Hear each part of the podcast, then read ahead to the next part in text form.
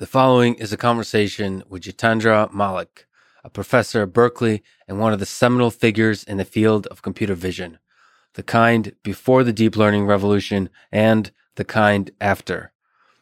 He has been cited over 180,000 times and has mentored many world class researchers in computer science. Quick summary of the ads two sponsors, one new one, which is BetterHelp, and an old goody ExpressVPN.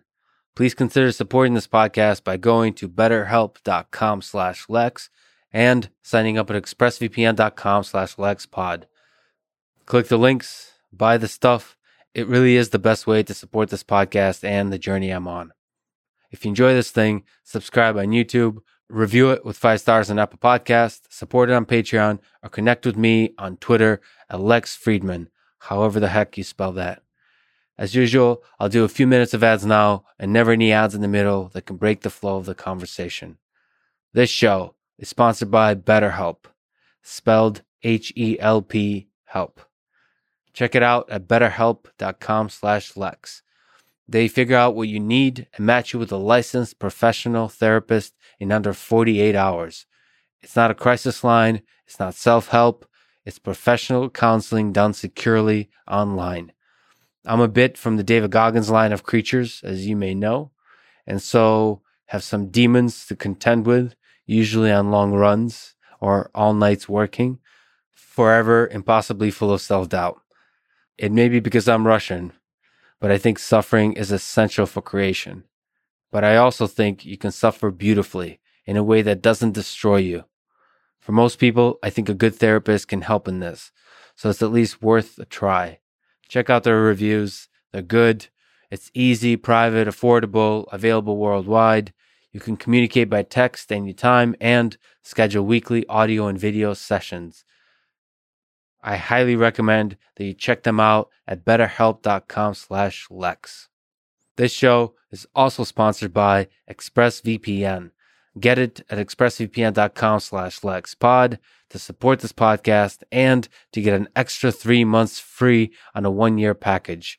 I've been using ExpressVPN for many years. I love it. I think ExpressVPN is the best VPN out there. They told me to say it, but it happens to be true. It doesn't log your data. It's crazy fast and is easy to use. Literally just one big, sexy power on button. Again, for obvious reasons, it's really important that they don't log your data. It works on Linux and everywhere else too, but really, why use anything else? Shout out to my favorite flavor of Linux, Ubuntu Mate 2004. Once again, get it at expressvpn.com slash lexpod to support this podcast and to get an extra three months free on a one year package. And now, here's my conversation with Jitendra Malik.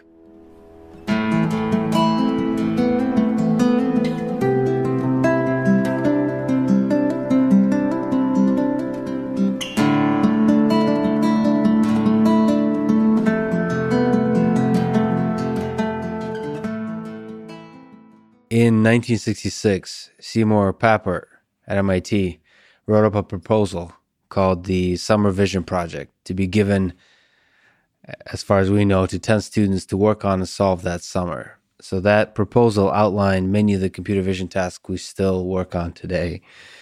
Why do you think we underestimate, and perhaps we did underestimate, and perhaps still underestimate how hard computer vision is? Because most of what we do in vision we do unconsciously or subconsciously. In human vision. In human vision. So that gives us this that effortlessness gives us the sense that oh this must be very easy to implement on a computer. Now uh, this is why the early researchers in ai got it so wrong. Uh, however if you go into neuroscience or psychology of, of human vision then the complexity becomes very clear. The fact is that a very large part of the uh, the cerebral cortex is devoted to visual processing. I mean, it, and this is true in other primates as well. So once we looked at it from a neuroscience or psychology perspective, it it becomes quite clear that the problem is very challenging and it will take some time. You said the higher level parts are the harder parts? I think vision appears to to be easy because uh, most of what visual processing is uh, subconscious or unconscious. Right. Right. Uh, so we underestimate the difficulty. Whereas uh, when you are uh, uh, like proving a mathematical theorem or playing chess, the difficulty is much more evident. So because it is your conscious brain which is processing uh, various aspects of the problem solving behavior. Whereas in vision, all, all, this is happening, but it's not in your awareness. It's in your, it's operating below that. But it, it's it still seems strange. Yes, that's true. But it seems strange that as computer vision researchers, for example, the community broadly is time and time again makes the mistake of um, thinking the problem is easier than it is. Or maybe it's not a mistake. We'll talk a little bit about autonomous driving, for example, mm. how hard of a vision task that is. It, it do, do you think, I mean, what is it just human nature or is there something fundamental to the vision problem that we we underestimate we're still not able to be cognizant of how hard the problem is yeah i think in the early days it uh, could have been excused because in the early days, all aspects of AI were regarded right. as too easy. Uh, but I think today it is much less excusable. And uh, I think why people fall for this is because of what I call the fallacy of the successful first step. yeah. There are many problems in vision where getting 50% of the solution you can get in one minute Getting to 90% can take you a day. Getting to 99% may take you five years, and 99.99% may be not in your lifetime. I wonder if that's unique to vision. Uh, it seems that language people are not so confident about. So natural language processing, people are a little bit more cautious about our ability to to uh, solve that problem. I think for language, people intuit that we have to be able to do natural language understanding. For vision, it seems that we're not uh, cognizant or we don't think about how much understanding is required. It's probably still an open problem. But in your sense, how much understanding is required to solve vision? Like this, put another way, how much something called common sense reasoning is required to really be able to interpret even static scenes. Yeah, so vision operates at uh, at all levels, and there are parts which are which can be solved with what we could call maybe peripheral processing. So in the in the human vision literature, there used to be these terms sensation, perception, and cognition, which roughly speaking referred to like the front end of processing, middle stages of processing, and higher level of processing. And I think they made a big deal out of out of this, and they wanted to dis- study only perception and then dismiss certain certain problems as being quote cognitive. But really, uh, I think these are artificial divides. The problem is continuous at all levels, and there are challenges at all levels. The techniques that we have today they work better at the lower and mid levels of the problem. I think the higher levels of the problem, quote, the cognitive levels of the problem, are there, and uh, we, in many real applications, we have to confront them. Now, how much that is necessary will depend on the application. For some problems, it doesn't matter. For some problems, it matters a lot. So, I am, for example, uh, a, a pessimist on fully autonomous driving in the near future. And the reason is because I think there will be that 0.01% of the cases where quite sophisticated cognitive reasoning is called for. However, there are tasks where uh, you can, uh, first of all, they are much more, they, they, are robust. So, in the sense that error rates, error is not so much of a problem. For example, uh, uh let's say we are, you're doing uh, image search. You're trying to get images based on some some some uh, description, some visual description. we are very tolerant of errors there, right? I mean, when Google image search gives you some images back and a few of them are wrong, it's okay. It doesn't hurt anybody. There's no, there's not a matter of life and death. But making mistakes when you are driving uh, at 60 miles per hour and you could potentially kill somebody is much more important. So just for the for the fun of it since you mentioned let's go there briefly about autonomous vehicles. So one of the companies in the space Tesla is with Andrej Karpathy and Elon Musk are working on uh, a system called Autopilot which is primarily a vision-based system with eight cameras and a basically a single neural network, a multitask neural network. They, they call it HydraNet, multi, multiple heads. So it does multiple tasks, but is forming the same representation at the core. Do you think driving can be converted in this way to uh, purely a vision problem and then solved with, a, with learning? Or even more specifically, in the current approach, what do you think about what Tesla Autopilot team is doing? So the way I think about it is that there are certainly subset subsets of the visual based driving problem which are quite solvable. So, for example, driving in freeway conditions is uh, quite a solvable problem. I think uh, there were demonstrations of that going back to the 1980s by uh, someone called Ernst Dickmanns in uh, Munich. Uh, in the 90s, there were approaches from uh, Carnegie Mellon, there were approaches from our team at Berkeley.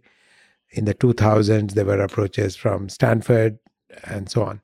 So, autonomous driving in certain settings is very doable. The challenge is to have an autopilot work under all kinds of driving conditions. At that point, it's not just a question of uh, vision or perception, but really also of control and dealing with all the edge cases. So, where do you think most of the difficult cases? Uh, to me, even the highway driving is an open problem because uh, it applies the same 50, 90, 95, 99 rule, or the first step, the fallacy of the first step, I forget how you yeah. put it, uh, we fall victim to. I think even highway driving has a lot of elements because to solve autonomous driving, you have to completely relinquish the the fat help of a human being. You're always in control, mm-hmm. so that you're really going to feel the edge cases. So I, I, I think even highway driving is really difficult. But in terms of the general driving task, do you think vision is the fundamental problem, or is it also your action, the the interaction with the environment, the ability to, uh, and then like the middle ground? I don't know if you put that under vision, which is trying to predict the behavior of others, which is a little bit in the world of understanding the scene, mm-hmm. but it's also trying to form a model of the actors in the scene and predict their behavior. Yeah, I, I include that in vision because to me, perception blends into cognition and building predictive models of other agents in the world, which could be other agents, could be people, other agents could be other cars. That is part of the task of perception because uh, perception always has to uh, not tell us what is now, but what will happen. Because what's now is boring. It's done. It's over with. okay. It's yeah. The, uh, we care about the future because we act in the future. And we care about the past in as much as it informs what's going to happen yeah. in the future. Yeah. Uh, so I think we have to build predictive models of of uh, of behaviors of people, and and those can get quite uh, complicated. So, uh, uh, I mean, uh, I I've seen examples of this in uh, actually. I mean, I own a Tesla, and it has uh, various safety features built in. And uh, what I see are these examples where, let's say, there is some skateboarder. I mean, this I and I, I I don't want to be too critical because obviously this is these are these systems are always being improved and any specific criticism I have, maybe the system six months from now will not have that that uh, that particular failure mode. So uh, it, it it it had a it it had the wrong response, and it's because it couldn't predict what what this skateboarder was going to do. Okay, and because it really required that higher level cognitive understanding of what skateboarders typically do as opposed to a normal pedestrian. So, what might have been the correct behavior for a pedestrian, a typical behavior for a pedestrian was not the typical behavior for a skateboarder, right? Yeah. And uh, uh, so, so therefore, to do a good job there, you need to have enough data where you have pedestrians, you also have skateboarders. You've seen enough skateboarders to see what uh, what kinds of uh, patterns of behavior they have. So yeah. they, it is it is in principle with enough data that problem could be solved. But uh, I, I, think our current uh, systems, uh, computer vision systems, they need far far more data than humans do uh, for learning those same capabilities. So, say that there is going to be a system that solves autonomous driving. Do you think it would look similar to what we have today, but have a lot more data, perhaps more compute, but the fundamental architectures involved, like neural, well, in the case of Tesla Autopilot, is neural networks. Do you think it will look similar in that regard, and it'll just have more data? That's a, a scientific hypothesis as to okay. which way is it going to go. Uh, I will tell you what I would bet on. Uh, so, uh, and this is uh, my general philosophical position on how these uh, learning systems have been. Uh, what we have found currently very effective in computer vision with in, in the deep learning paradigm is sort of tabula rasa learning and tabula rasa learning in a supervised way with lots and lots of what's examples. tabula rasa learning? tabula rasa in the sense that blank slate we just have the system which is given a series of experiences in this setting and then it learns there. Now, if let's think about human driving, it is not tabula rasa learning.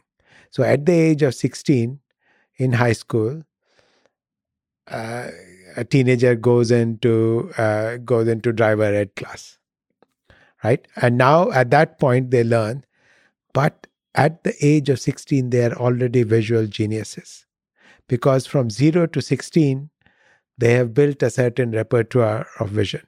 In fact, most of it has probably been achieved by age 2, right? In, the, in this period of age up to age 2, they know that the world is three dimensional. They know how objects look like from different perspectives. They know about occlusion.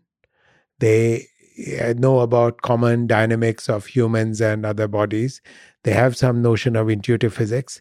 So they they have built that up from their observations and interactions in early childhood and of course reinforced through their their growing up to age 16 so then at age 16 when they go into driver ed what are they learning? They're not learning afresh the visual world they have a mastery of the visual world. What they are learning is control okay? They're learning how to be smooth about control about steering and brakes right. and so forth. They're learning a sense of typical traffic situations. Now the the that education process can be quite short because they are coming in as visual geniuses. And of course in their future they're going to encounter situations which are very novel right, right. so during my driver ed class I may not have had to deal with a skateboarder. I may not have had to deal with a truck driving in front of me who's from who's uh, where the back opens up and some junk gets dropped from the truck mm-hmm. and I have to deal with it. Right? But I can deal with this as a driver even though I did not encounter this in my driver ed class.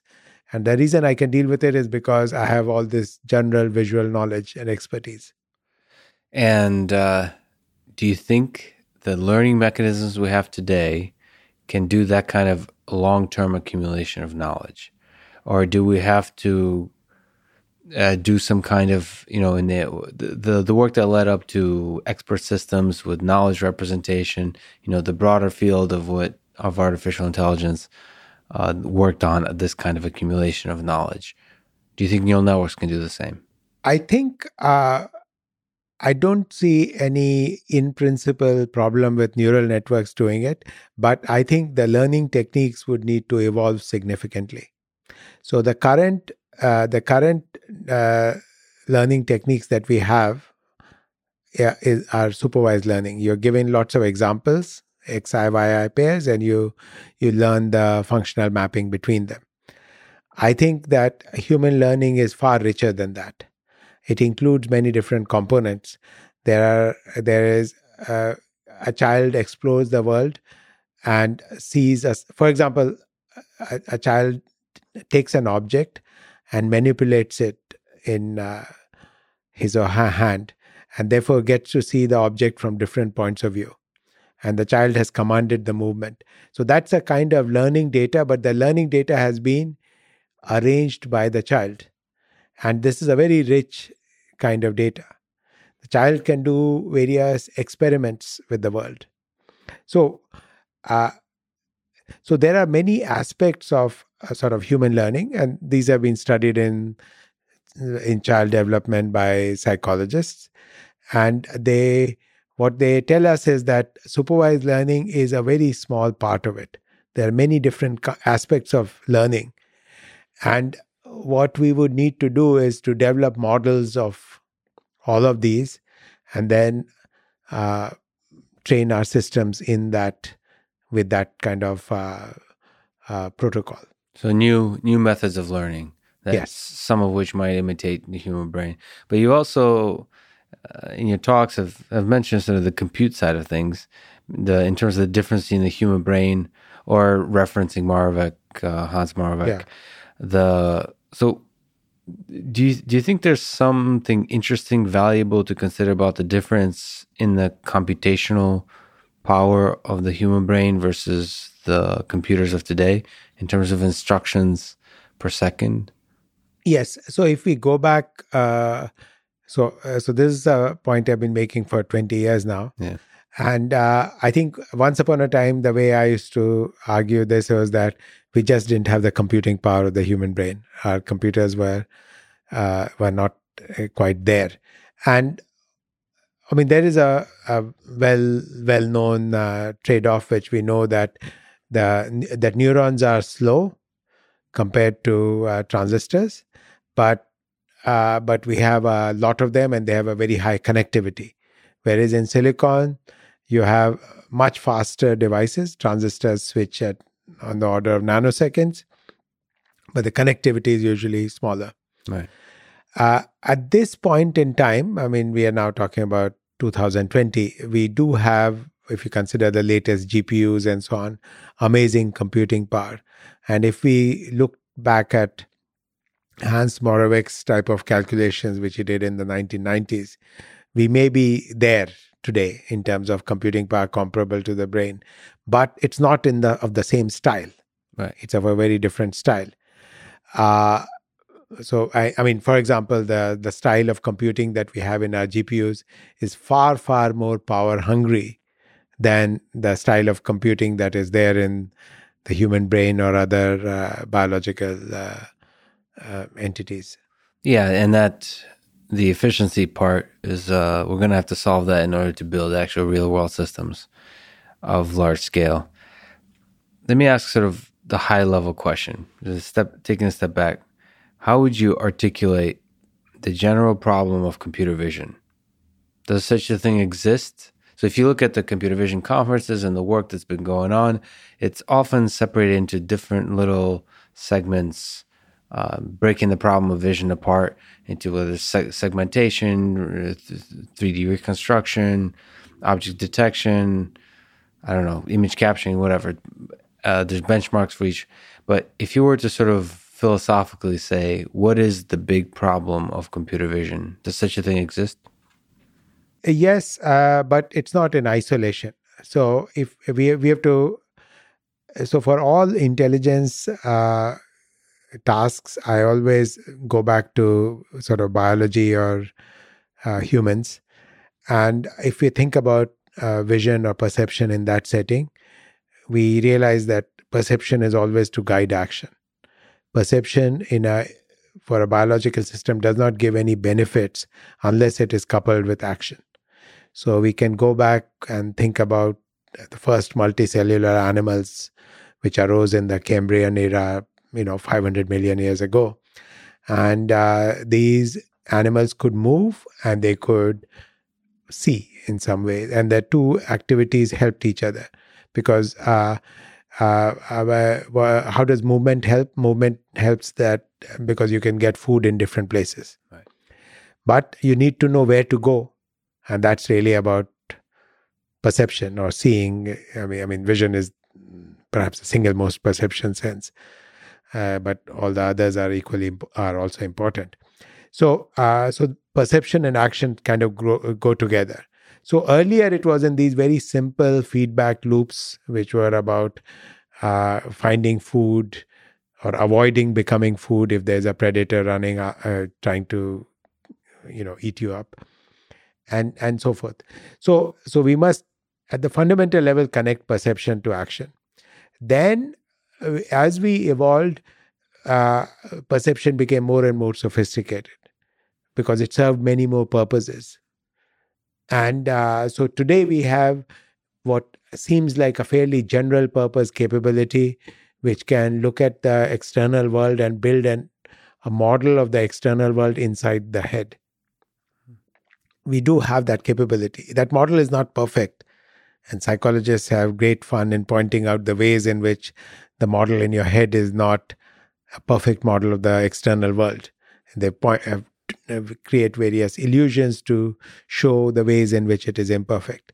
But it's amazing how far it has come from a very simple perception action loop that you exists in, uh, you know, uh, an animal 500 million years ago.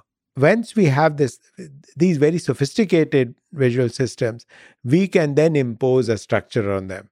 It's we who, as scientists who are imposing that structure where we have chosen to characterize this part of the system as this quote module of object detection or quote this module of 3D reconstruction.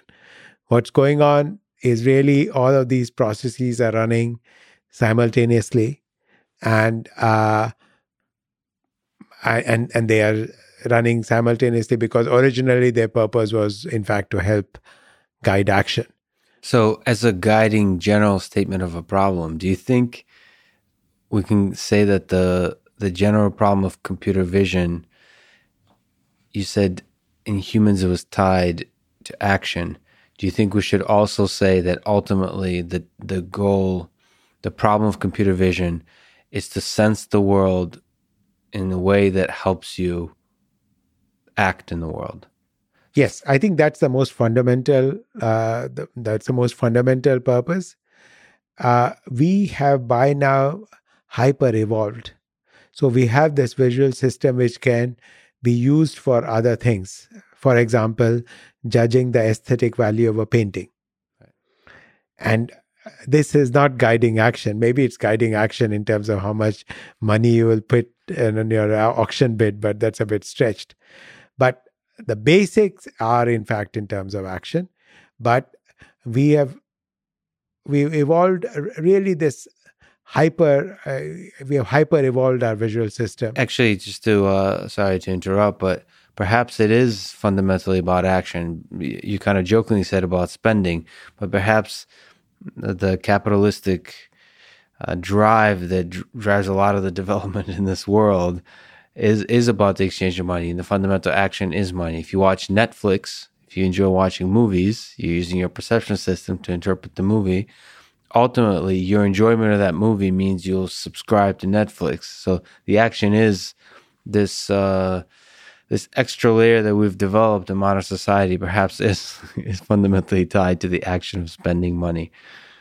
Well, uh, certainly with respect to uh, uh you know interactions with firms.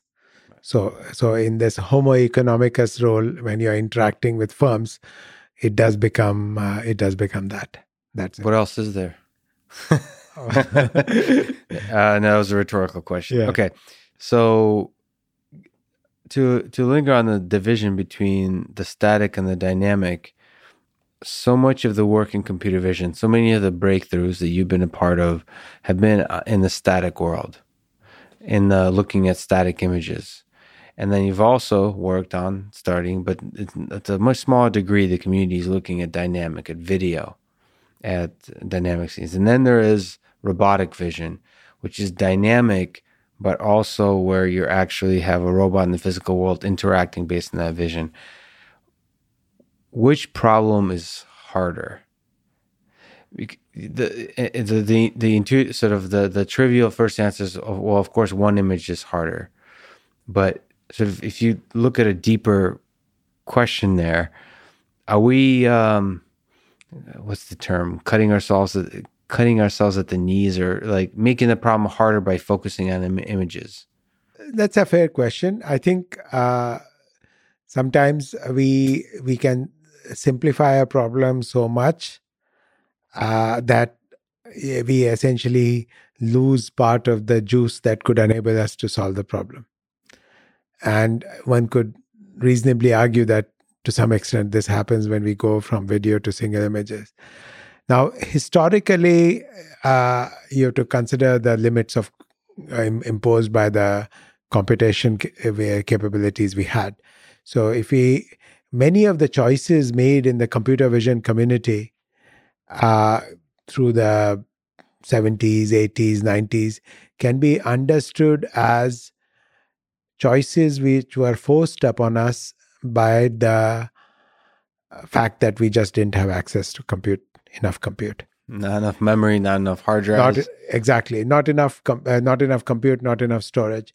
So so think of these choices. So one of the choices is focusing on single images rather than video. Okay clear questions, storage and compute. Uh, uh, we had to focus on, we did, uh, we used to detect edges and throw away the image, right? So you have an image, which is say 256 by 256 pixels. And instead of keeping around the grayscale value, what we did was we detected edges, find the places where the brightness changes a lot. So now that's, and now, and then throw away the rest. So this was a major compression device and the hope was that this makes it that you can still work with it. And the logic was humans can interpret a line drawing.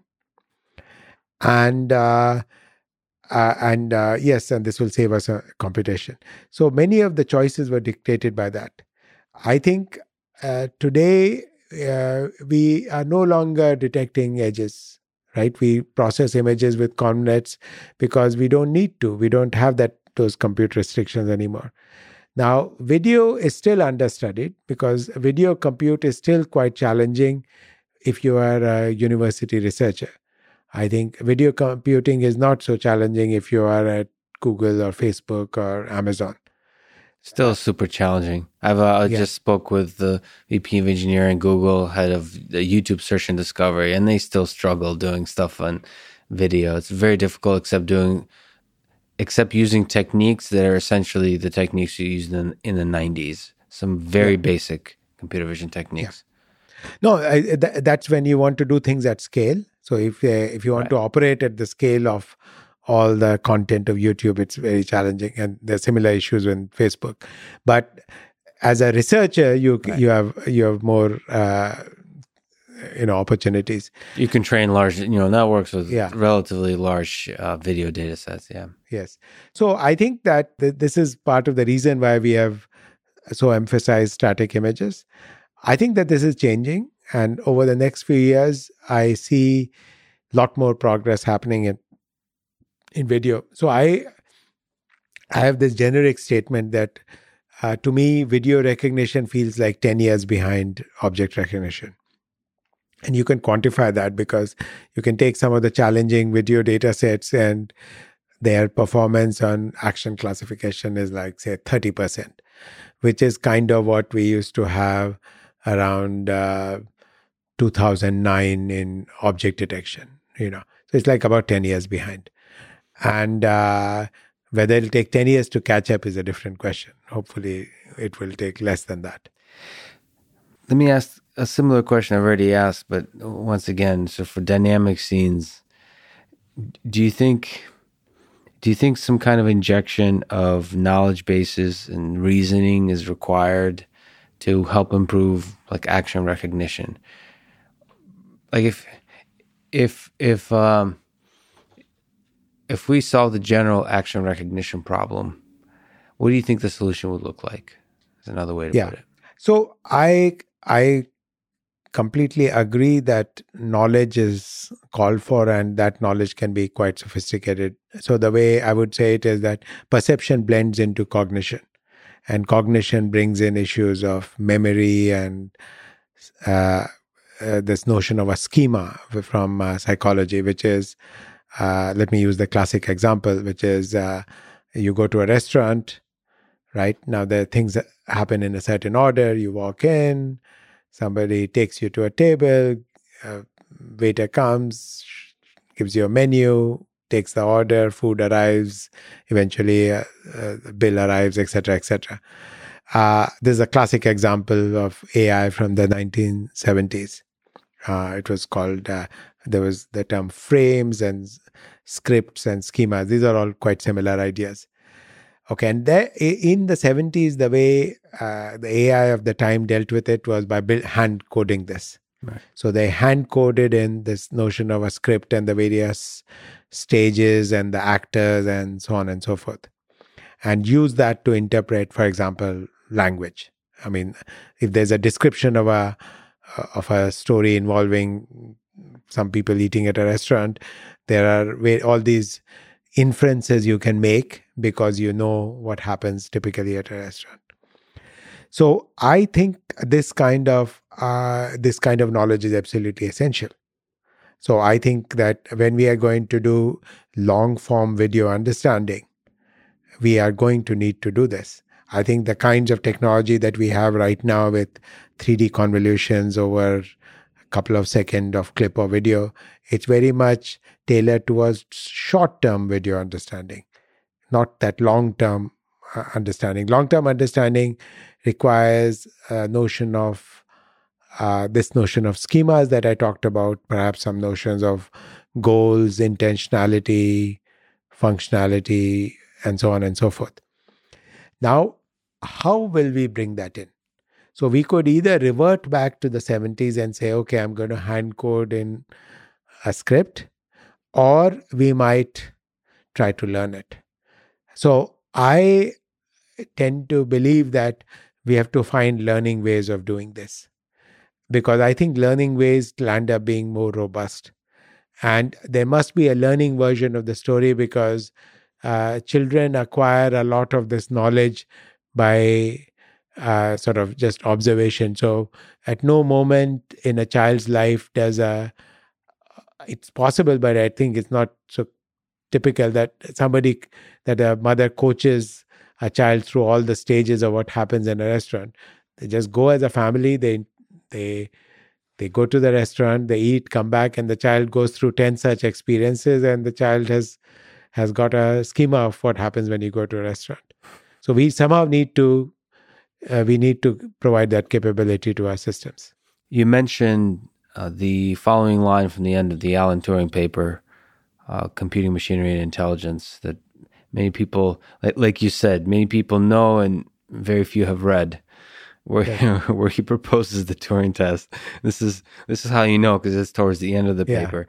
Instead of trying to produce a program to simulate the adult mind, why not rather try to produce one which simulates the child's? So that's a really interesting point if I think about the benchmarks we have before us, the t- the the tests of our computer vision systems, they're often kind of trying to get to the adult. So, what kind of benchmarks should we have? What kind of tests for computer vision do you think we should have that mimic the child's in computer vision? Yeah, I, think we should have those, and we don't have those today. And I think uh, the part of that the challenge is that we should really be collecting data of the type that a child uh, that a child experiences right. so that gets into issues of you know privacy and so on and so forth. But there are attempts in this direction to sort, sort of try to collect the kind of data that a child encounters uh, uh, growing up. So what's the child's linguistic environment? What's the child's visual environment? So if we could collect that kind of data and uh, then develop learning schemes based on that data. That would be one way to do it. Uh, I, I, I think that's a very promising direction myself. There might be people who would argue that we could just short circuit this in some way. And uh, sometimes uh, we have imitated, uh, uh, we, we have not we have had success by not imitating nature in detail. So we, right. the usual example is airplanes, right? We don't build flapping wings, uh, uh, flapping wings. So uh, yes, that's uh, that's one of the points of debate. Uh, in my mind, I, I I would I would bet on this this learning like a child approach. So one of the fundamental aspects of learning like a child is the interactivity.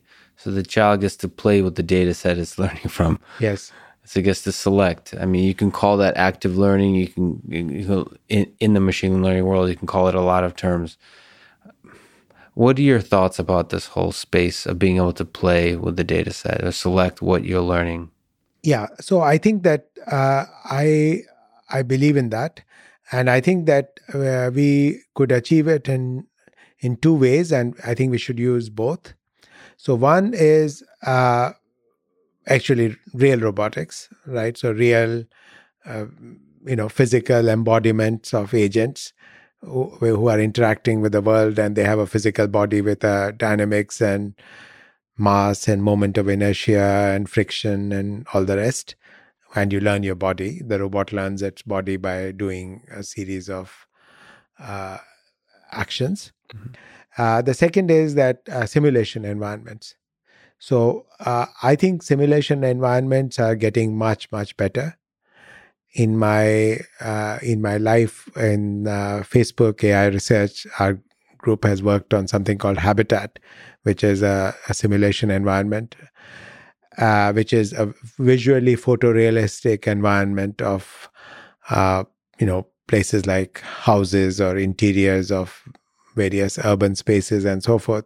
And as you move, you get a picture which is a pretty accurate picture. So uh, I I can now uh, you can imagine that subsequent generations of these simulators will be accurate not just visually but with respect to you know forces and masses and uh, haptic interactions and so on and uh, then then we have that environment to play with.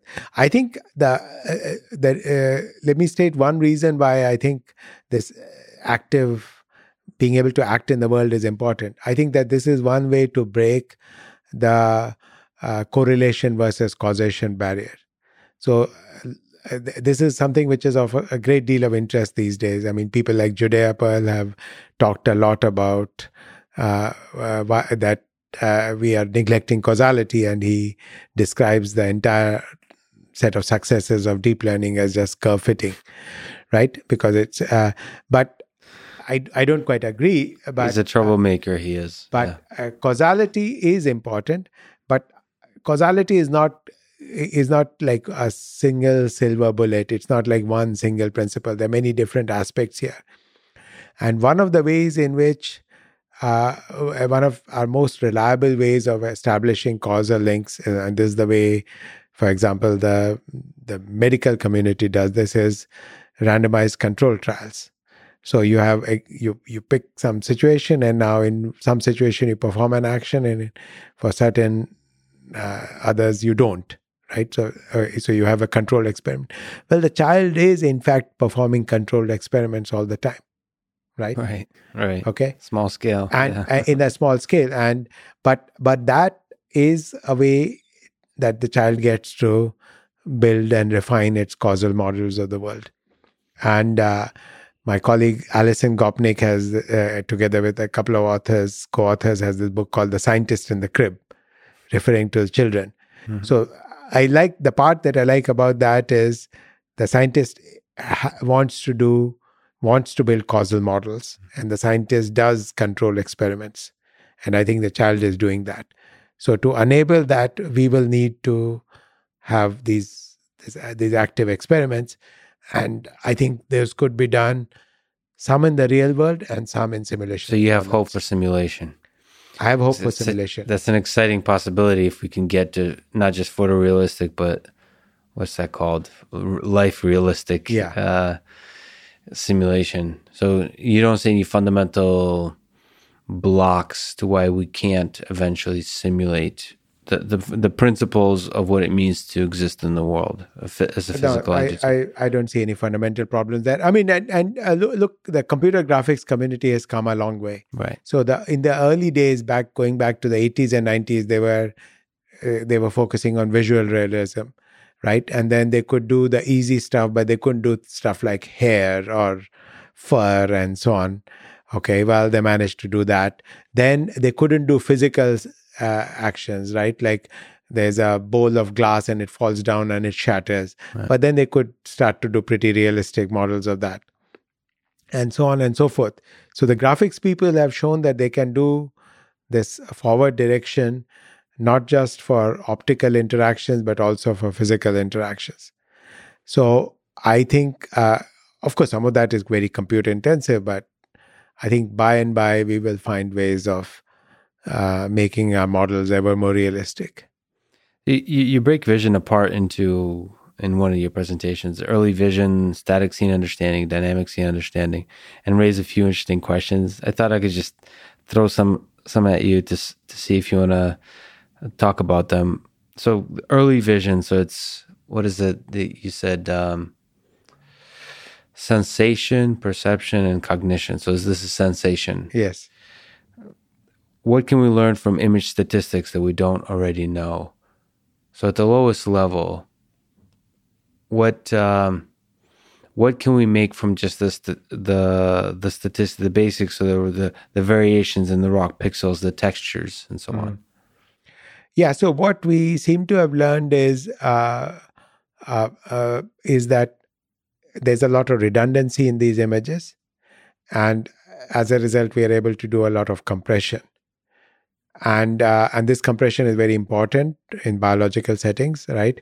So you might have 10 to the 8 photoreceptors and only 10 to the 6 fibers in the optic nerve. So you have to do this compression by a factor of 100 is to 1 and uh, and uh, so there are analogs of that which are happening in in our neural net artificial neural networks At the early layers. so you think at the there's, early layers there's a lot of compression that can be done in the beginning. Yeah. just just the statistics. Yeah.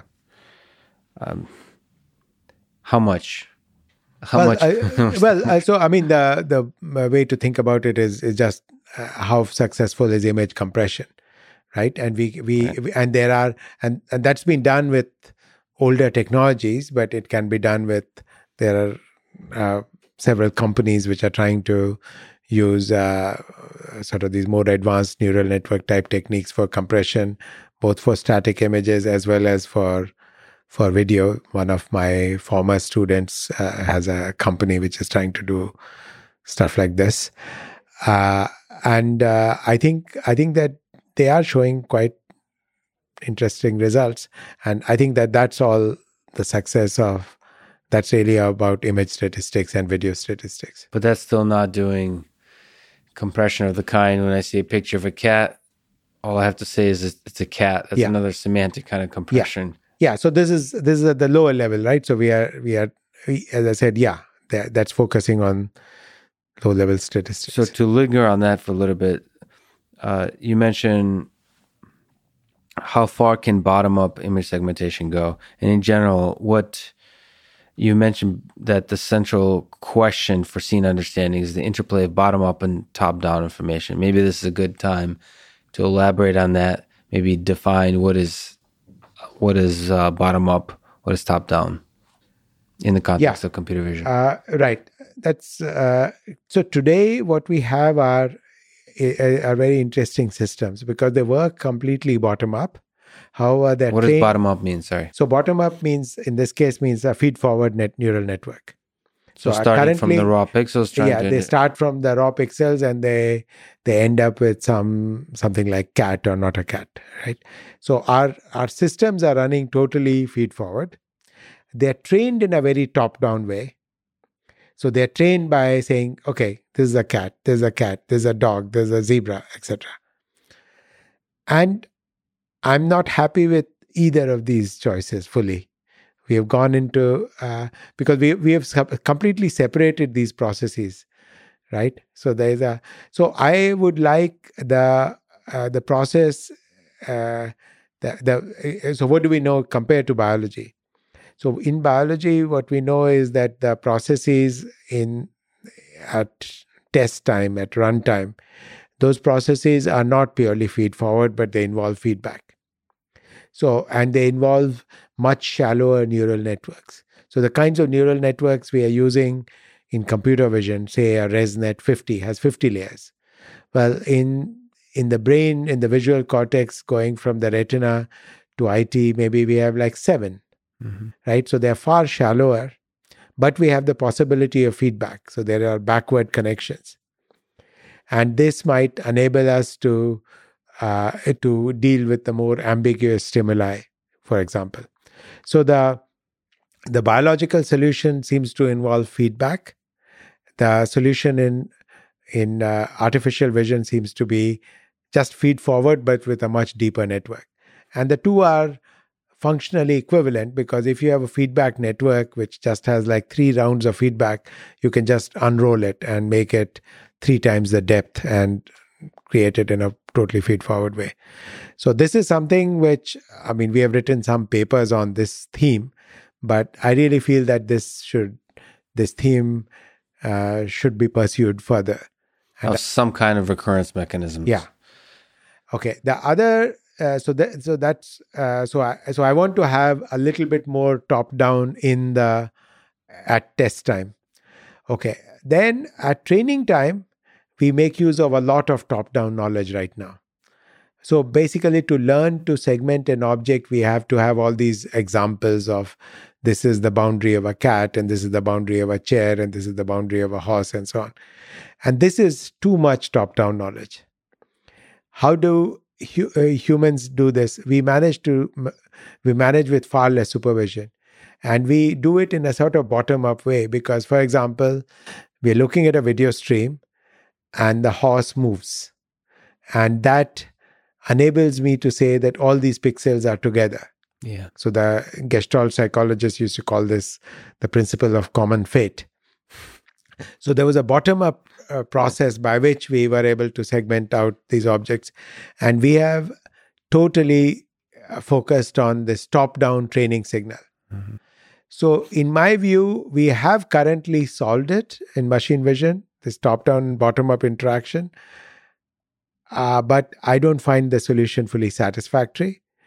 And I would rather have a bit of both in at both stages. For all computer vision problems, not yeah. just not just yeah. segmentation. Yeah and and and and and the question that you can ask is so for me i'm inspired a lot by human vision and i care about that. You could be a just a hard boiled engineer and not give a damn. So to you i would then argue that uh, you would need far less training data if you could make my uh, research agenda uh, you know right. Uh, fruitful. Okay so then, then, maybe taking a step into uh, segmentation static scene understanding what is the interaction between segmentation and recognition? You mentioned uh, the movement of objects. So, for people who don't know computer vision, segmentation is this weird activity that we that computer vision folks have all agreed is very important. Uh, of drawing outlines around objects yeah. versus a bounding box, or and then classifying that object. Uh, what's what's the value of segmentation? What is it as a problem in computer vision? How is it fundamentally different from detection, recognition, and the other problems? Yeah. So I think uh, so. So segmentation enables us to say that some set of pixels are an object without necessarily even being able to name that object or knowing properties of that object.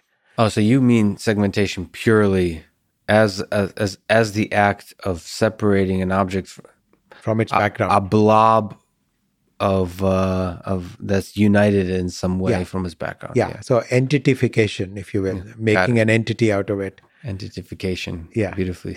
Uh, Beautiful so, uh, uh, so I think that we have that capability, and that is that enables us to, uh, as we are growing up, to acquire uh, names of objects with very little supervision. So, suppose the child, let's posit that the child has this ability to separate out objects in the world. Then when the there's a, a, the mother says, "Pick up your bottle," or uh, the cat's behaving funny today. The a word cat suggests some object, and then the child sort of does the mapping. Right. Right. The the mother doesn't have to teach specific object labels by pointing to them. Weak supervision works in the context that you have the ability to create objects. So I think that uh, so to me that's that's a very fundamental capability. Uh, there are applications where this is very important. Uh, for example, medical diagnosis. So in medical diagnosis, uh, you have some uh, brain scan. I mean, some uh, this is some work that we did in my group where you have CT scans of people who have had traumatic brain injury, and what uh, what the radiologist needs to do is to precisely delineate various places where there might be uh, uh, bleeds, for example, right. and and there's there are clear needs like that. So there's certainly very practical applications of computer vision where segmentation is necessary.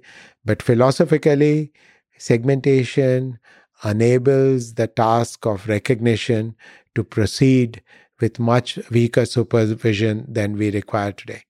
And you think of segmentation as this kind of task that takes on a visual scene and breaks it apart into into interesting entities. Yeah. That might be useful for whatever the task is. Yeah and and it is not semantics free. So i think i i, I mean it it blends into it involves perception and cognition. It is not it is not uh, I, I think the mistake that we used to make in the early days of computer vision was to treat it as a purely mm-hmm. bottom up perceptual task. It is not just that. Because we do revise our notion of uh, segmentation with more experience right? Because, for example, there are objects which are non rigid, like animals or humans. And uh, I think understanding that all the pixels of a human are one entity is actually quite a challenge mm. because the parts of the human they can move independently And the human wears clothes so they might be differently colored so it's all sort of a challenge you mentioned the three r's of computer vision are recognition, reconstruction, and re- reorganization. Can you describe these three R's sure. and how they interact? Yeah. So, uh, so recognition is the easiest one because that's uh, what I think people generally think of as computer vision uh, achieving these days, which is uh, labels. So, is this a cat? Is this a dog? Is this a, a chihuahua? I mean, you know it could be very fine grained like you know specific breed of a dog or a specific species of bird or it could be very abstract like animal. But given a part of an image or a whole image say put a label on that. Yeah. That's so that's that's recognition. Reconstruction is uh essentially it, it, it, you can think of it as inverse graphics. I mean that's one way to, uh, to think about it. So graphics is you you have some internal computer representation, mm-hmm. and uh, you have a computer representation of some objects arranged in a scene. And what you do is you produce a, a picture. You produce the pixels corresponding to a rendering of that scene. So, uh, uh, so let's do the inverse of this. We are given an image, and we try to we we we say, oh, this image arises from some objects in a scene looked at with a camera from this viewpoint. And we might have more information about the objects, like their shape, maybe their textures, maybe you know color, etc., etc.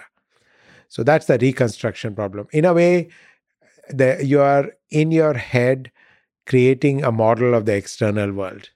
Right. Okay, reorganization is to do with essentially finding these entities. So, uh, so it's uh, organization. Organ- the word organization implies structure. So uh, that in in uh, perception in psychology we use the term perceptual organization. That uh, the the world is not just an image is not just seen as is not internally represented as just a collection of pixels, but we make these entities. We create these entities, objects, whatever you want to call And them. the relationship between the entities as well, or is it purely about the entities? It could be about the relationships, but mainly we focus on the fact that there are entities. So I'm trying to I'm trying to pinpoint what the organization means. So organization is that instead of like a uniform grid, we have this structure of objects. So the segmentation is a small part of that.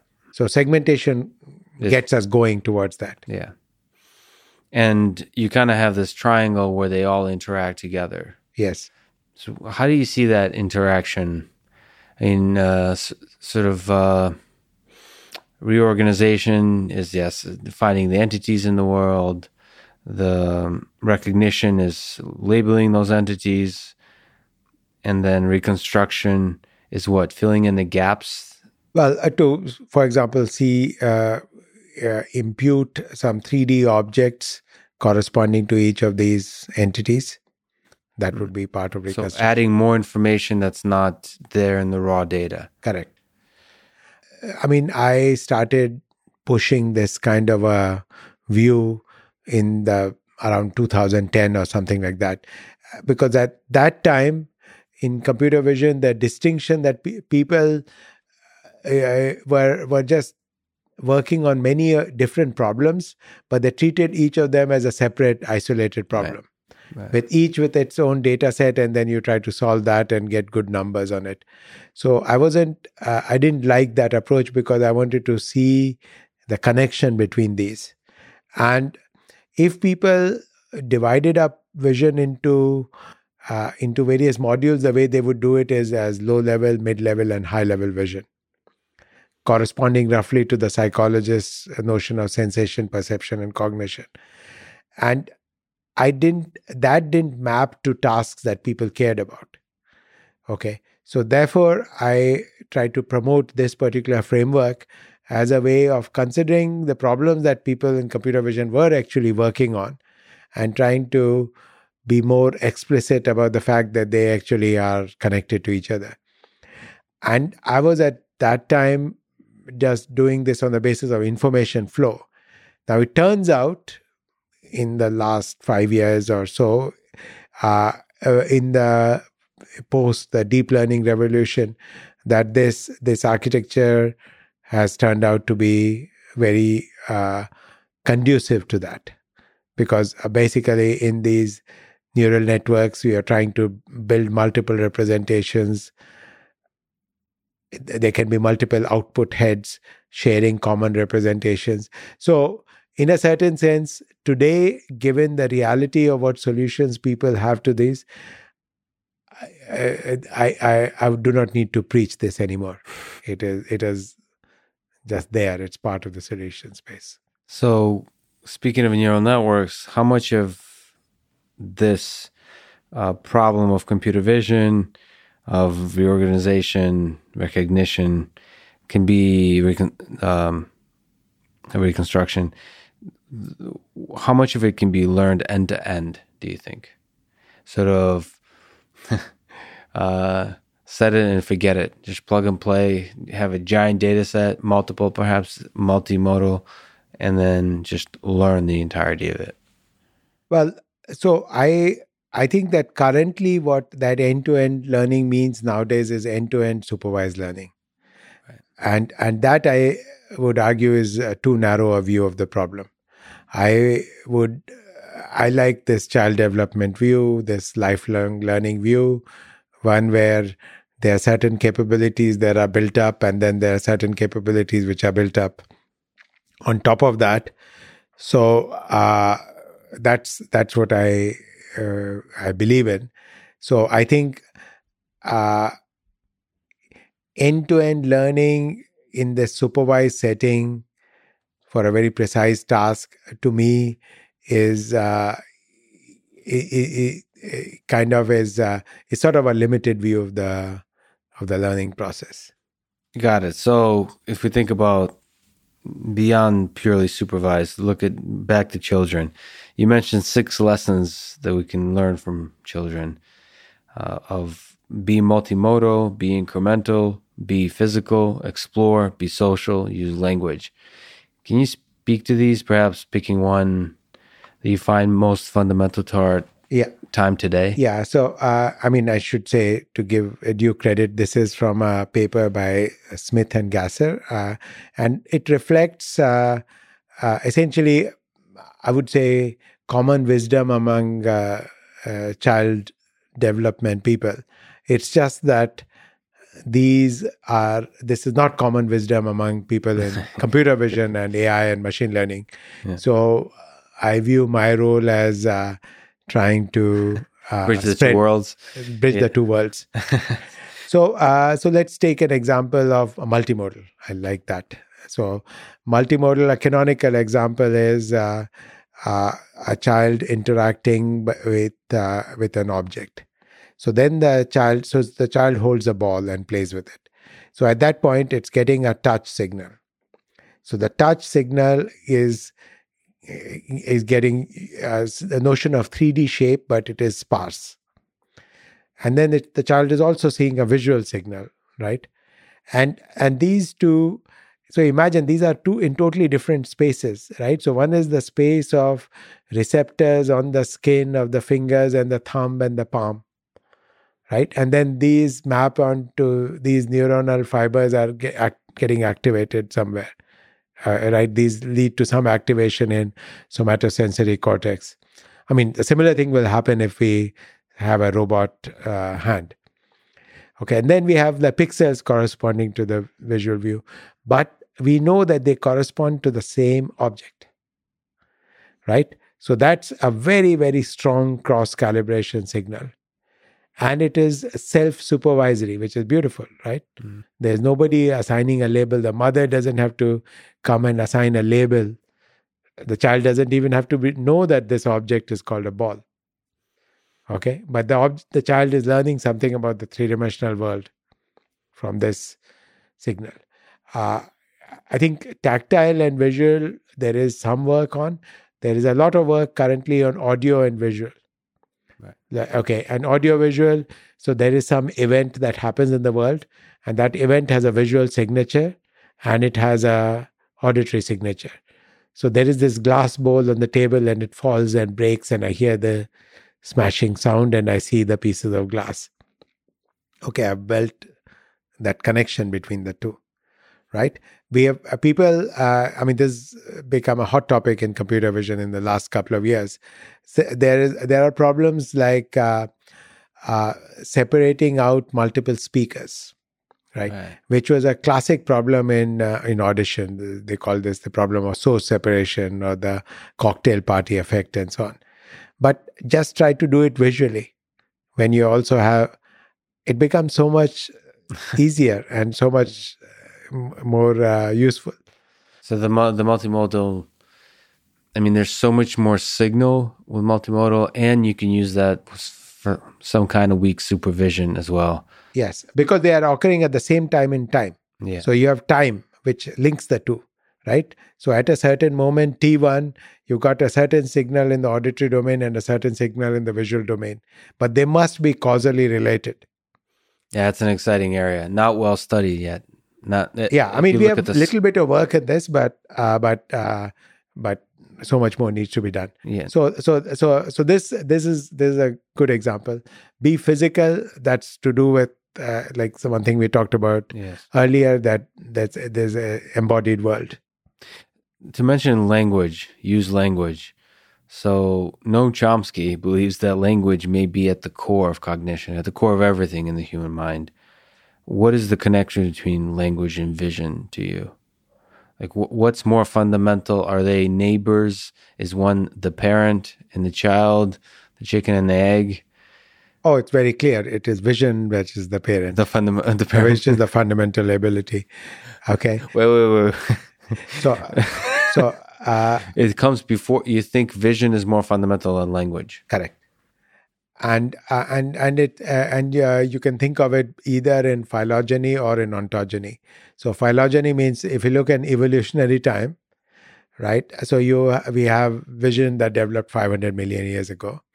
Okay, then something like when we get to maybe like 5 million years ago, you have the first bipedal primate. So when we started to walk, then the hands became free. And so then manipulation, the ability to manipulate objects and build tools and so on and so forth. So developed. you said 500,000 uh, years ago? No, no, sorry. Uh, the, the first multicellular animals, which you can say had some intelligence, arose 500 million years ago. Million.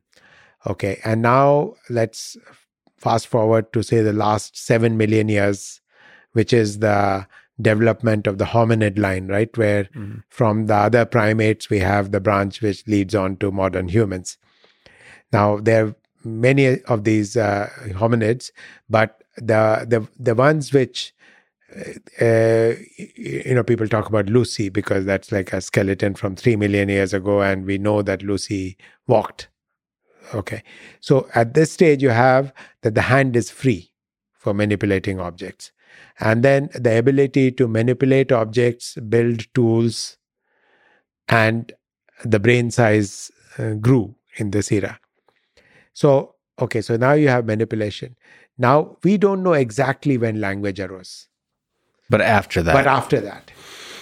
Because no apes have, I mean, so I mean Chomsky is correct in that that it is a uniquely human capability, right. and uh, we uh, primates, other primates don't have that.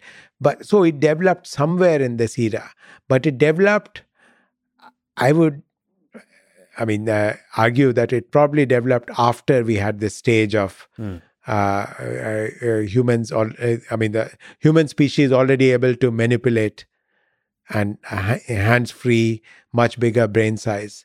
And for that, there's a lot of vision has already had had to have developed. Yeah. So, so the sensation and the perception, maybe some of the cognition. Yeah. So we we we so those so so that so the world so there so so these ancestors of us you know 3 4 million years ago they had uh, they had spatial intelligence so they knew that the world consists of objects they knew that the objects were in certain relationships to each other they had observed causal uh, interactions among objects. They could move in space, so they had space and time and all of that. So, language builds on that substrate. So, language has a lot of, I mean, I mean, the none all human languages have constructs which depend on a notion of space and time. Where did that notion of space and time come from? It had to come from perception and action in the world we live in. Yeah, what you refer to as the spatial intelligence. Yeah. Yeah. So to linger a little bit, we mentioned Turing and his uh, mention of we should learn from children. Nevertheless, language is the fundamental piece of the test of intelligence that Turing proposed. Yes. What What do you think is a good test of intelligence? Are you what would impress the heck out of you? Is it fundamentally natural language? Or is there something in vision? I I think uh, I I wouldn't I I don't think we should have create a single test of intelligence. So just like I don't believe in IQ as a single number, I think uh, generally there can be many capabilities which are correlated perhaps. So I think that there will be uh, there will be accomplishments which are visual accomplishments, accomplishments which are uh, um, accomplishments in manipulation or robotics, and then accomplishments in language. I do believe that language will be the hardest nut to crack. Really? Uh, yeah. So what's what's harder to pass the spirit of the Turing test, or like whatever formulation will make it natural language, convincingly in natural language, like somebody you would want to have a beer with, hang out, and have a chat with, or the general n- natural scene understanding? You think language is, but is the I think, problem? I think I'm not a, a fan of the. I think I think Turing test eh, that Turing, as he proposed the test in 1950, was trying to solve a certain problem. Yeah, imitation. Yeah, and and I think it made a lot of sense then. Where we are today, 70 years later, I think I think we, we, this, we should not worry about that. I, mean, I think the Turing test is no longer the right way to uh, to to channel research in in AI because that it takes us down this path of this chatbot which can fool us for five minutes or whatever. Okay, I think I would rather have a list of ten different tasks. I mean, I think mm. there are tasks which. Uh, there are tasks in the manipulation domain, tasks in navigation, tasks in visual scene understanding, tasks in under reading a story and answering questions based on that. I mean, so my favorite language uh, understanding task would be, you know, reading a novel and being able to answer arbitrary questions from it. Okay. Right. I, I think that to me, uh, and, and this is not an exhaustive list by any means. So I would, uh, I think that that's what we where we need to be going to, and each of these, on each of these axes, there's a fair amount of work to be done. So on the visual understanding side, in this intelligence Olympics that we've set up, yeah. what's a good test for v- one of many of visual scene understanding? Uh, Do you think, think, such benchmarks exist? Sorry to interrupt. No, there there aren't any. I, I think I think essentially to me a really uh, good aid to the blind. So suppose there was a blind person, hmm. and I needed to assist the blind person. So ultimately, like we said, vision that aids in the action in the survival in this world. Yeah. Maybe in the simulated world. maybe uh, easier to to measure right. performance in a simulated world. What we are ultimately after is performance in the real world. So David Hilbert in 1900 proposed 23 open problems in mathematics, some of which are still unsolved. Most important, famous of which is probably the Riemann hypothesis. You've thought about and presented about the Hilbert problems of computer vision. So let me ask, what do you today. I don't know when the last year you presented that, yeah. 2015, but versions of it. Yeah. You're kind of the the face and the spokesperson for computer vision. So it's your, yeah, it's your job to, to to state what the problem, the open problems are for the field.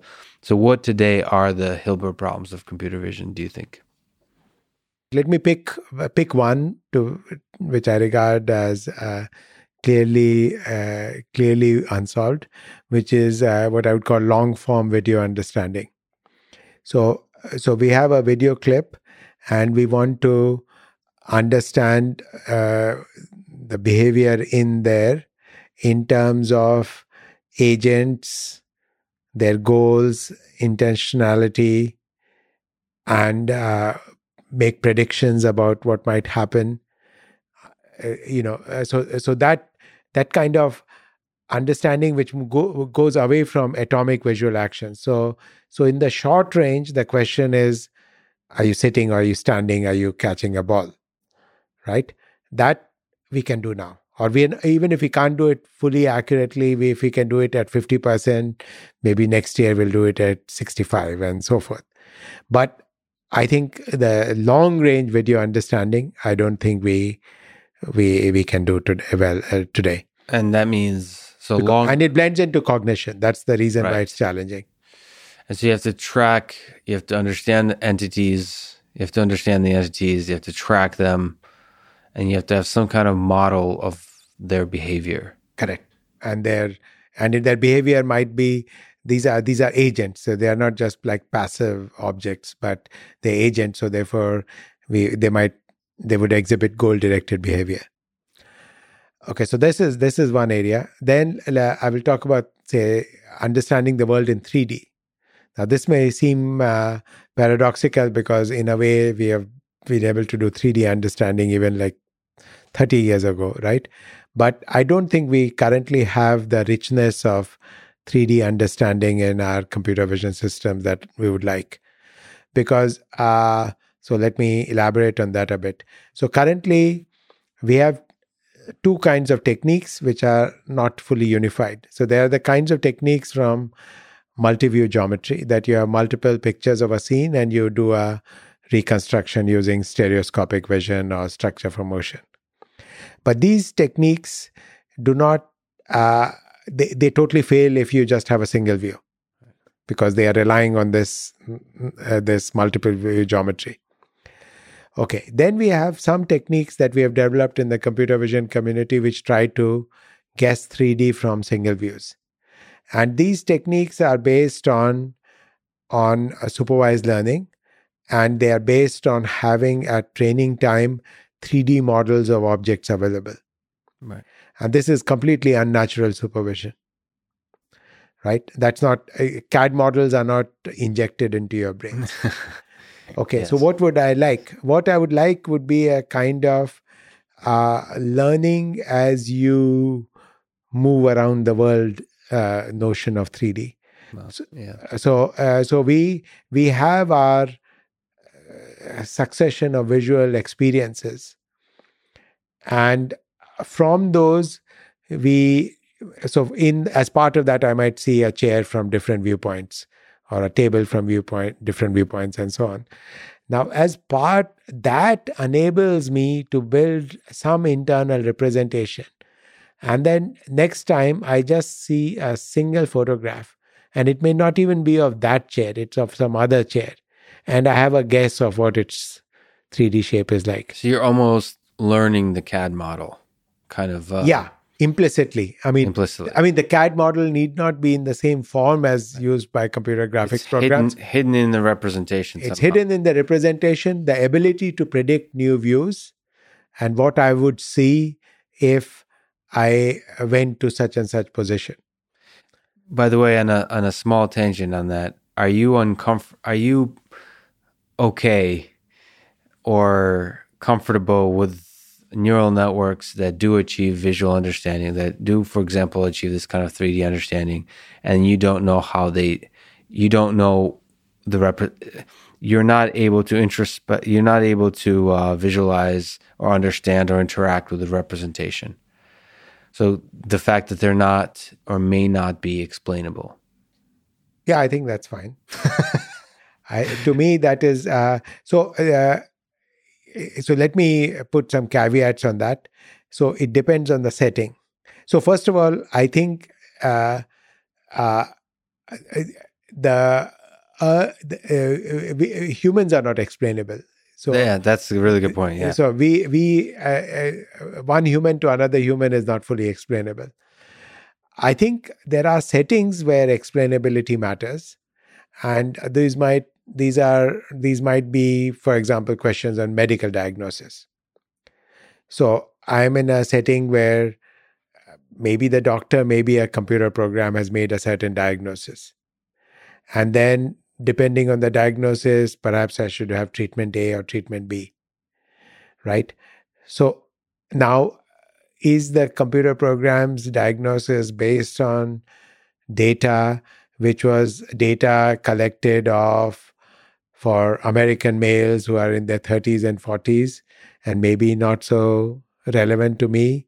Maybe it is relevant, you know, etc., etc. And we, I mean, in medical diagnosis, we have major issues to do with the reference class.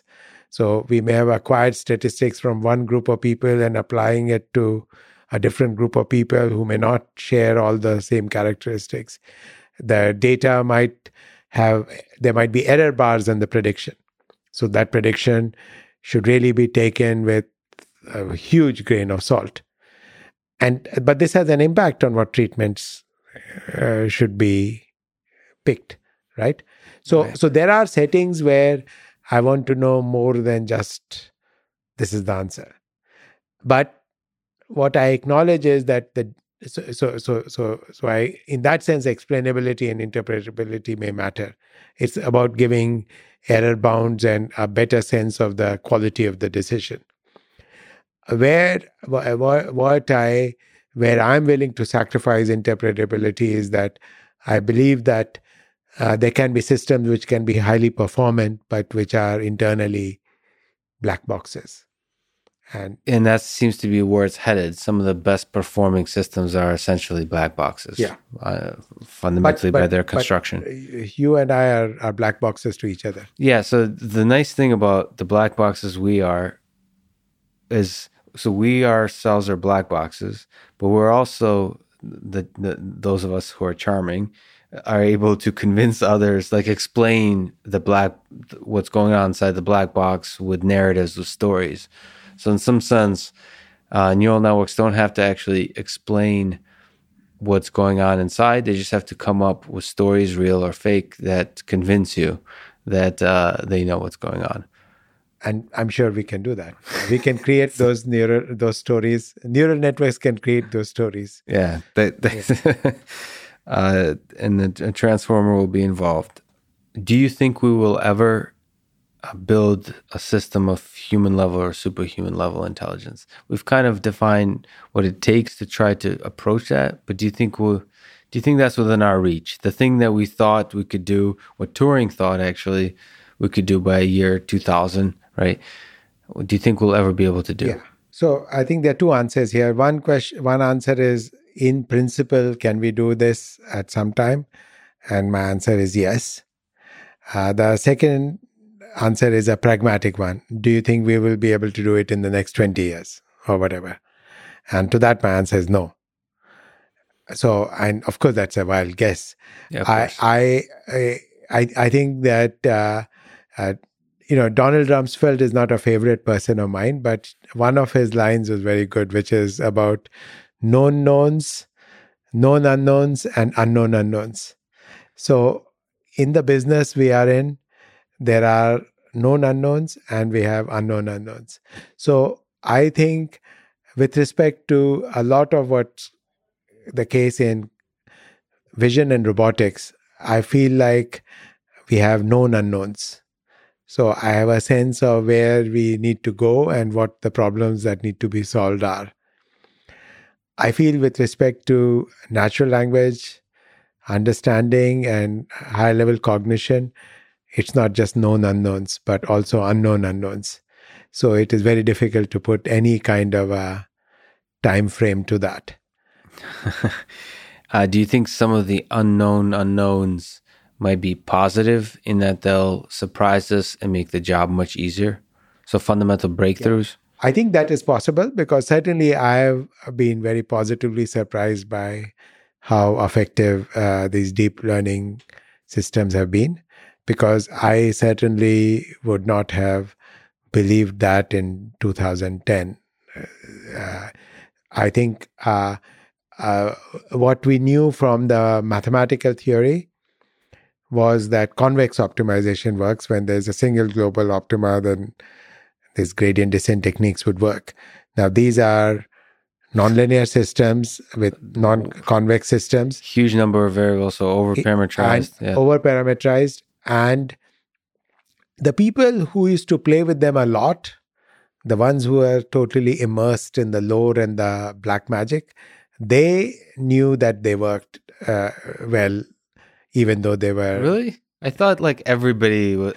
No, the claim that I hear from uh, my friends like Yann LeCun and so forth oh, is oh, now, yeah, that they feel that they were comfortable with them. Well, he says, but the community as a whole was certainly not. And I think uh, we were, uh, to me, that was the surprise that they actually worked robustly for a ri- wide range of problems from a wide range of initializations and so on. And uh, so that was uh, that, that was uh, certainly more rapid progress than uh, we expected. But then there are certainly lots of times, in fact, most of the history of AI is when we have made less prog- progress at a slower rate than we expected.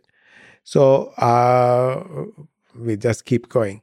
I think uh, what I regard as uh, really unwarranted are these these fears of uh, you know AGI in ten years and twenty years and that kind of stuff because that's based on completely unrealistic models of how rapidly we will make progress in this field. So I agree with you, but I've also gotten a chance to interact with very smart people who really worry about the existential threats of AI. And I, as an open-minded person, am sort of taking it, taking it in. Do you think if AI systems, in some way, the unknown unknowns, not super intelligent AI, but in ways we don't quite understand uh, the nature of super intelligence. will have a detrimental effect on society. Do you think this is something we should be worried about, or we need to first allow the unknown unknowns to become known unknowns? I think we need to be worried about AI today. I think that it is not just a worry we need to have when we get that AGI. I think that AI is being used in many systems today. And there might be settings, for example, when it causes biases or decisions which could be harmful. I mean, uh, decisions which could be unfair to some people, or it could be a self driving cars which kills a pedestrian. So, AI systems are being deployed today, right? And they're being deployed in many different settings, maybe in medical diagnosis, maybe in a self driving car, maybe in selecting applicants for an interview. Mm-hmm. So, I would argue that when these systems make mistakes, there are consequences. And we are, in a certain sense, responsible for those consequences. So I would argue that this is a continuous effort. Hmm. It is we, and and this is something that, in a way, is not so surprising. It's about all engineering and scientific progress, which uh, great power comes great responsibility.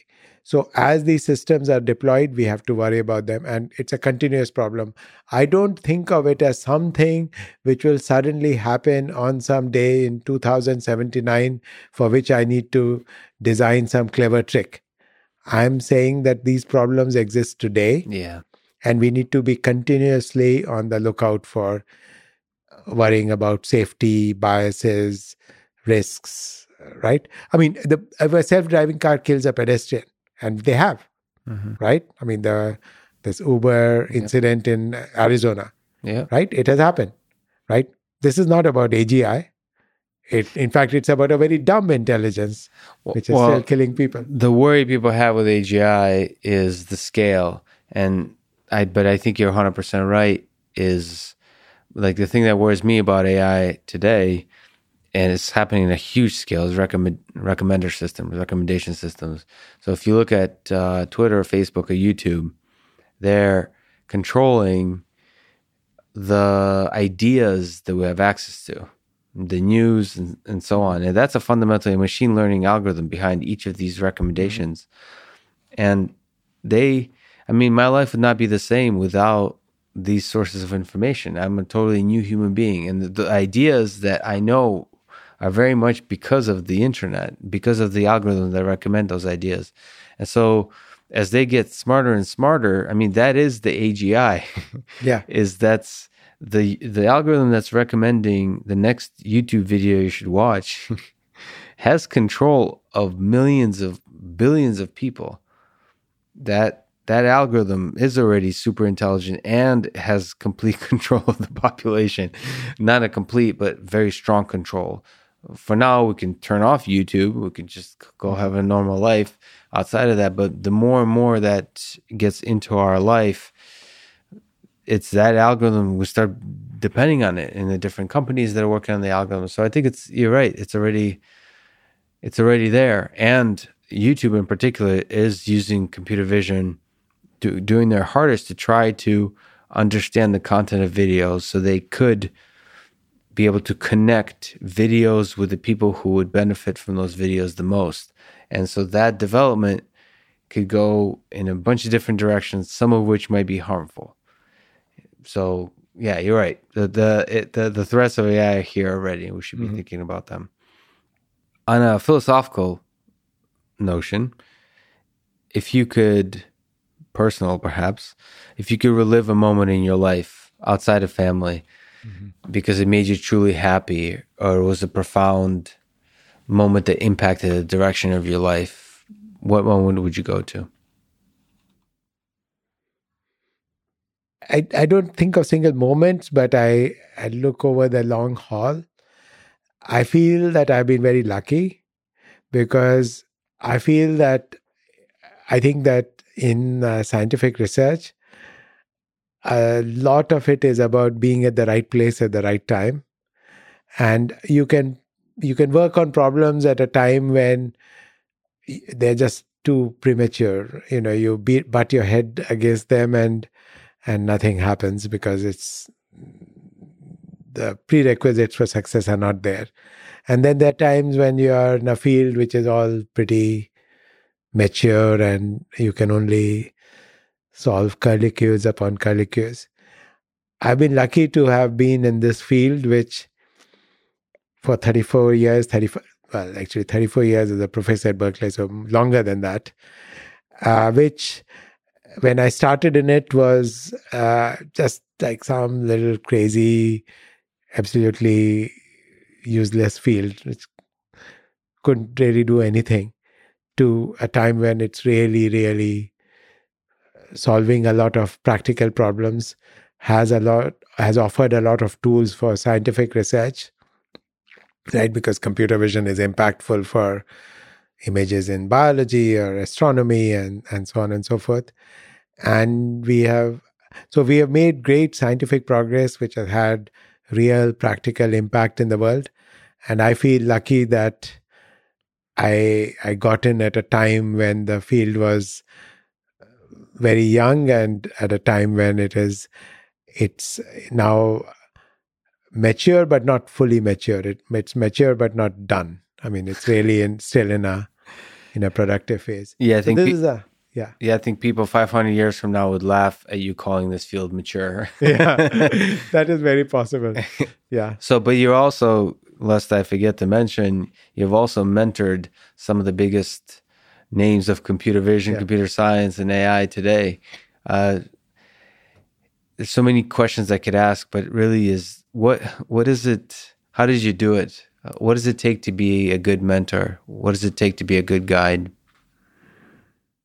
Yeah, I I think what I feel I've been lucky to have had very very uh, smart and hardworking and creative students. I think some part of the credit just belongs to being at Berkeley. I think those of us who are at top universities are blessed because we have uh, very very smart and capable students coming on knocking on our door. So so I have to be humble enough to acknowledge that. But what have I added? I think I have added something. What I have added is, uh, I think what I've always tried to uh, teach them is a sense of picking the right problems. Hmm. So uh, uh, I think that in science, in the short run, success is always based on technical competence. You're, you know, you're quick with math, or you are whatever. I mean, th- there's certain technical capabilities which make for short range progress. Long range progress is really determined by asking the right questions and focusing on the right problems.